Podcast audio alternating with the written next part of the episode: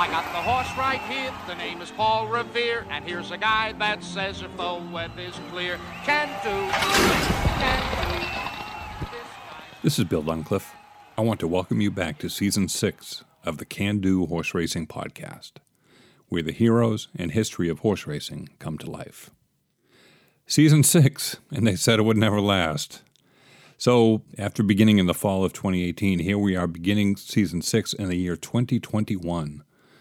The hopefully better than can't be worse than, can it? Year of 2020.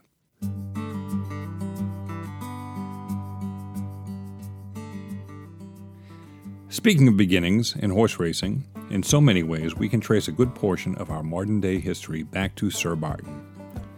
Astute listeners of our podcast will recall that we began last season speaking with Jennifer Kelly author of the illuminating book Sir Barton and the Making of the Triple Crown. For filmmakers Jody Lamp and Melody Dobson, creators of the terrific documentary Born to Reign, that's R E I N, Sir Barton was also the beginning. Reflecting their Plains and Mountain West states' upbringing, their interest in telling the story of Nebraska's, yes, Nebraska's, enduring influence on our sport, began with telling the story of how Sir Barton ended up buried in Douglas, Wyoming.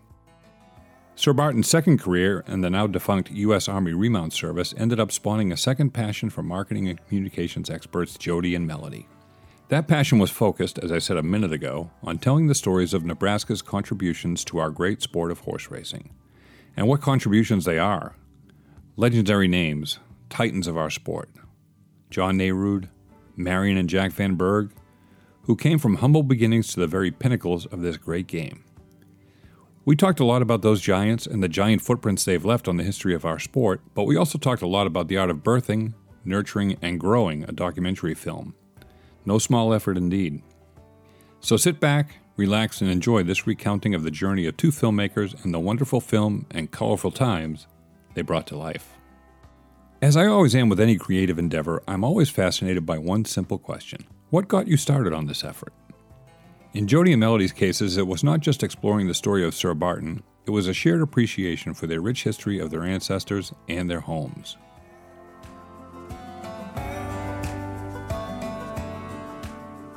Documentary film like this took a lot of research and a lot of planning. It wasn't something we thought of overnight. Actually, the seed of it started back in 2009 I was just opening my public relations and marketing business. Melody and I didn't meet until 2012. But as I was three years into my business, and when we did finally meet and start collaborating on a project, I told her at that time, I said, I have a horse story that needs to be told but it needs to come out in 2019 because it'll be the 100 year anniversary of America's Triple Crown. So, from the time that we started working together in 2012 on another documentary film, we were the national coordinators for the Great American Wheat Harvest. And I'll let Melody tell you a little bit about her background and interject her own farming, ranching, agriculture background. I think what is so um, uh, unique and important to the whole project was the fact that when Jody and I met and began collaborating in 2012, we had a lot of skill sets that complemented each other. And we um, had a, a really strong dedication to historic preservation. I think you have to have that as a fundamental baseline is that you appreciate history and when you come from history we, we both are granddaughters and great granddaughters of homesteaders. And myself i come from a, a homesteading ranch in northeastern montana that is uh, very successful today and continues uh, it's about 200 miles south of the canadian border. And um, understanding what all takes place to make uh, to make one thing pass from one generation to the next generation is is a um, a place, a common ground where Jody and I met, and then her sharing the information that she had already discovered about um, the the um, beginning beginning storyline for what became Born to Reign. It was just um, you know something that was between her and I, just like we got to tell the story. The story's got to this this this has to be done. And so from that point, we go, uh, you know, kudos for Jody for digging in, finding those nuggets at the very beginning. And then we purposed time as we began collaborating um, as national directors on another project. We, we would purpose time wherever we were at to, to donate a focus of research, whether it be, hi, Miss the librarian or historic preservation museum or whatever, we would spend time and just cultivate um, our the materials. Then we had to look at the timeline. So so that's that's probably the most important thing is that the baseline is that we um, are dedicated to historic preservation. A couple things you said resonated with me. Um, I have had the good fortune to travel all over the country um, at different times, and I'm always fascinated when you pass through some communities and you'll see, you know, such and such tiny museum you've never heard of next right, or you know, you know, uh, on the road sign three miles away, this museum, um, and and I always think to myself, there's something there that was very important to people and still is very important to people for that to be there, and you folks actually, I think because of your roots, your background, were able to had the passion to dig in and find information and, and, and the research you needed in those places that I always say not enough people visit because I think you can find really interesting slices of history in those places. Well, in the case of Born to Reign, you could put quotations around the words untold and forgotten stories. That's why those folks that have those small museums, um, they're telling a story that should never be lost. And in the case of Born to Reign, many uh, have no idea of the um, events and, and what's taken place. So to us, we believe in here in the West, this is an untold story. Well, think about this as you travel throughout the country. How many people travel through Wyoming, drive right by Douglas, Wyoming, and you think America's first Triple Crown winner is buried in a park there, and all of his, all of his, you know, his sires, his, you know, his, his dam, and all those that lineage is all in Kentucky. So when you think of the West, you don't equate it to thoroughbreds unless you know the history of the U.S. Army Remount Service and how the United States owned all these studs that one of them being Sir Barton came out west to help rebuild the military, the cavalry. So what, that's how the Sir Barton story was discovered from my standpoint was when I realized where my office is located at Billings Livestock Commission and I wanted to read about the history of Billings livestock. It's it coins itself as America's largest monthly horse sale today. And I went to the library. There was no book. I didn't know. I couldn't find anything about the founder. I had to sit in the library, in the research room, in the archives, going through microfiche, going back through all the newspapers, to find out how and when did this uh, iconic Western horse sale get started. And it wasn't until I came across the grandson of the founder that he showed me one of the horse sale catalogs and listed on page 158 is a descendant of Sir Barton being sold in Billings, Montana. So it's to me, it was just completely fascinating that a thoroughbred America's first Triple Crown winner had a descendant. And so that really started the path to wanting to tell this story and bringing it to light in 2019. And like Melody just said, you have to have a timeline. And so when when do you come out with a story? You know, we wanted at times to shout this from the rooftop, but at the same time, you want to be strategic and involve people. You don't want to forget anything or anyone that could be a integral part of the story. So there there was no randomness to any of the research or anything that Melody and I put into this project, time and dime. So Bill, it you might all find purpose. it real, real interesting that in the process of, of um, putting together the conceptualization of the um, how we were going to do this, it was very, very important to vet the community leaders to make sure we weren't, you know, you know, do you really want this story told? Because, you know, there was a, um, a many programs that were um, being created that were legacy oriented, especially in western western Nebraska. And I think what Jody and I saw was that we could fill a need. The need was that there was nothing being discussed or implemented or interpreted about the story of John Nerud and his accomplishments. Nothing. You could you could search. You know, there's one little plaque in Grand Island, but you could search the archives and barely come up with anything of someone who made such a national impact. So, from that standpoint, we took it to the leaders and said, you know, um, should we, you know, what should we? Could you help? What, what what's our next steps? And and that was um, that was an enjoyable process too. Any good idea, no matter how good, requires a plan. Imagine that.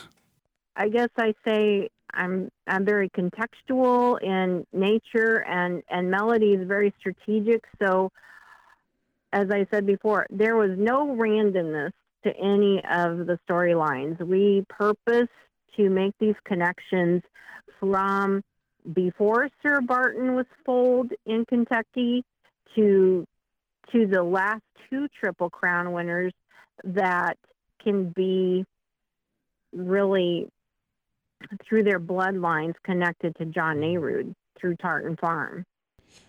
Well, look, you know, plenty of people have great ideas, right? Um, it takes ideas, it takes an idea and a plan, really, to, to come to fruition, and that's that is much Amen. rarer than just the idea, right? Melody has a great saying. What do you What do you say when somebody says, "Hey, I have a great idea"? What do they, What do you say, Melody? Imagine that. um, you know, That's it's great. like you, you just go, you just gulp, and you go, "Do you have any idea how much time it takes?" But in this particular case, Jody has said it already. Everything was very strategic. It's an accepted, obvious truism that today's world is a very, very different place from even 30 years ago, which is what makes it all the more important to tell the stories of what our world and our country was like 100 years ago and more. Jody and Melody's work really opens a window to a long ago, long lost world. One of the things I loved about the documentary was just the slices of Americana that came out that um, are just a world that doesn't exist anymore, right? The the, the county fair racing at Scotts, Scottsbluff County Fair and what that environment was like, Mhm. and Marion Van Berg having to walk horses 15 miles to the auction house, and John Nerud kind of hoboing all over the country. Those are those are stories that I think, um, you know, people of my age, uh, you know, can remember hearing about. Certainly didn't experience, you know, myself really, except maybe some fair racing in my hometown. But um, you know, you you talked about stories that need to be told. That's that's uh, part and parcel of the history of this country. Those types of events, those types Mhm. of people, and and uh, I love the fact that you brought those types of stories out for people to hear. I think what I love the most about telling those kind of stories, Bill, was that they grew up, they were raised in the days, and I hope this never goes away, but you can kind of see it where hard work mattered Mm-hmm. and Yeah. their work ethic. You know, we when we've gone to Kentucky and done the research, and I slight no one that was born and raised on one of those beautiful, magnificent, magnificent horse farms. Mm-hmm. I, you know, I wish I could have been born and raised there too. but, but Marion and Jack and John were as far as removed from being born and raised on a horse farm as you could ever be. They, everything that they, they accomplished to, from the place where they were born and raised to being inducted into the National Horse Racing Museum and Hall of Fame in Saratoga Springs, New York. I mean, it was hard work, Right. dedication. And I think that's what we, what really resonated with us being born and raised where we have been in western Nebraska and Montana.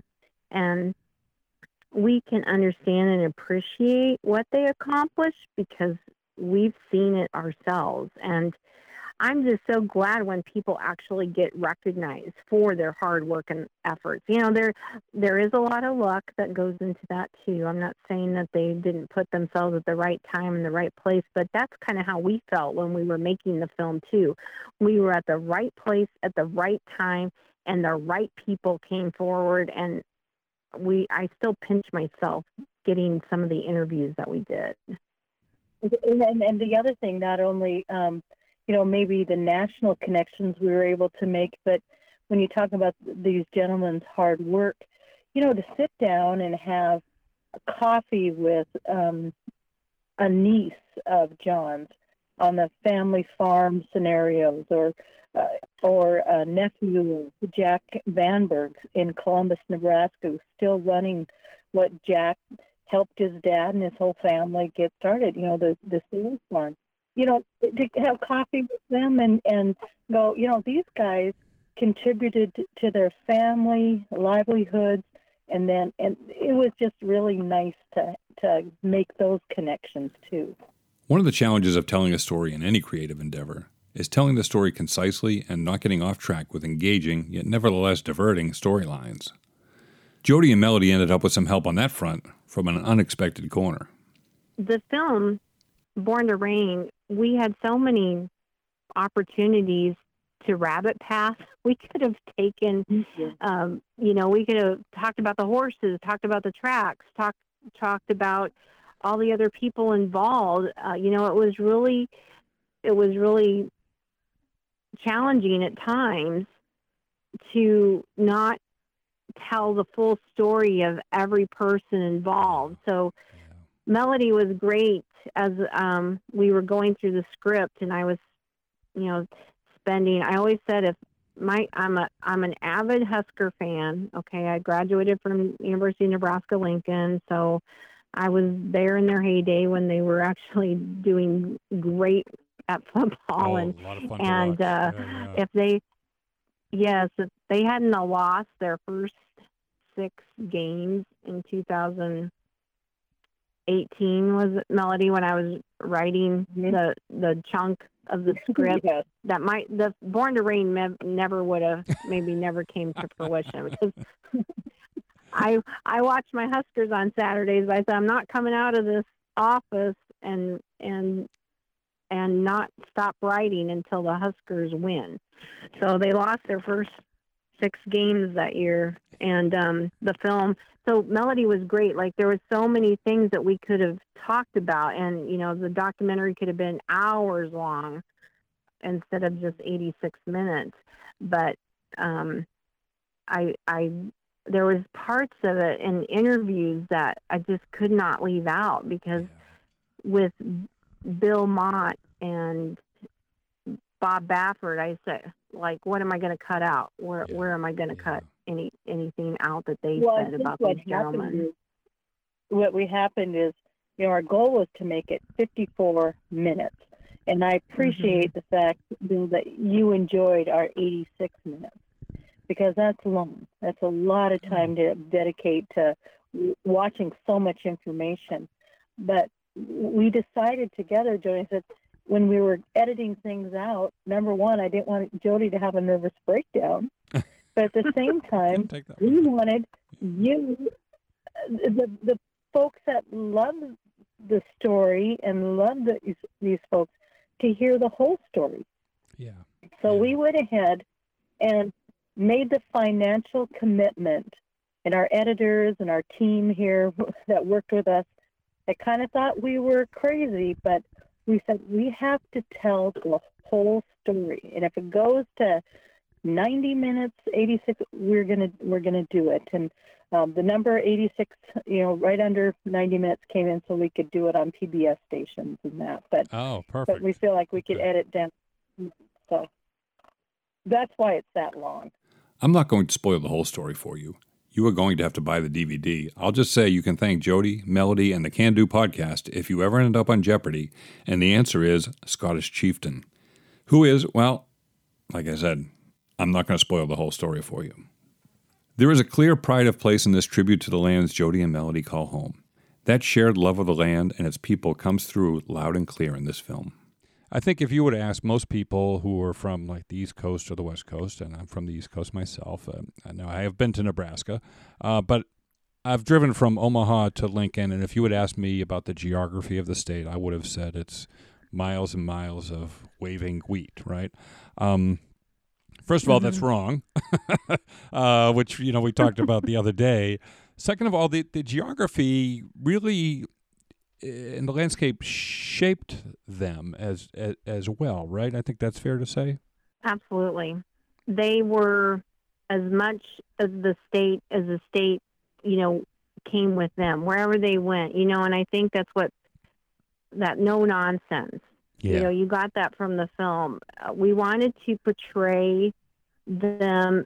They were business people, but they were workers. There was no job below them.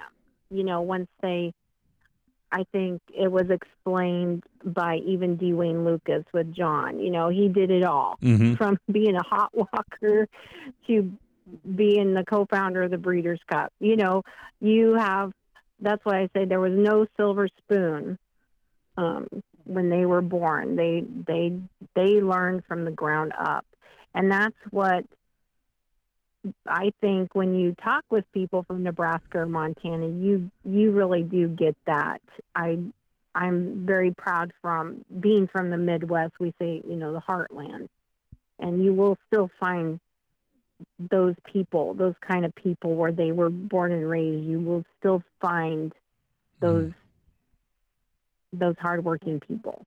In fact, Mr. Nerud and, and, and Marion Van Berg, uh, they actually they're familiarity with horses, their experiences with horses started really with with work horses, not with not with race horses, right? The, to, you know, to your point, this is a hardworking Absolutely. agricultural community, and they started with work horses. That's what it was all about. These are real people with, you know, just humble backgrounds and doing really big stuff. And I think, I think people like that we kind of gravitate towards each other and, and know that we we can accomplish a lot when we set our minds to it.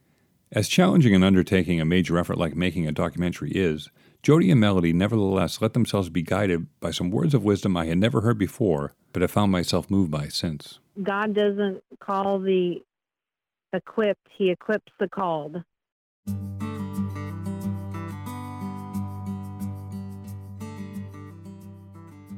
It's a story about a slice of Americana, a story about their love of their land and its people, and it's a story about some of the legendary names to grace our sport John Nerud, Marion Van Berg, and Jack Van Berg. We'll be back next week with more from Jody Lamp and Melody Dobson, the creators of Born to Reign, a remarkable look back at some not to be forgotten history of our sport.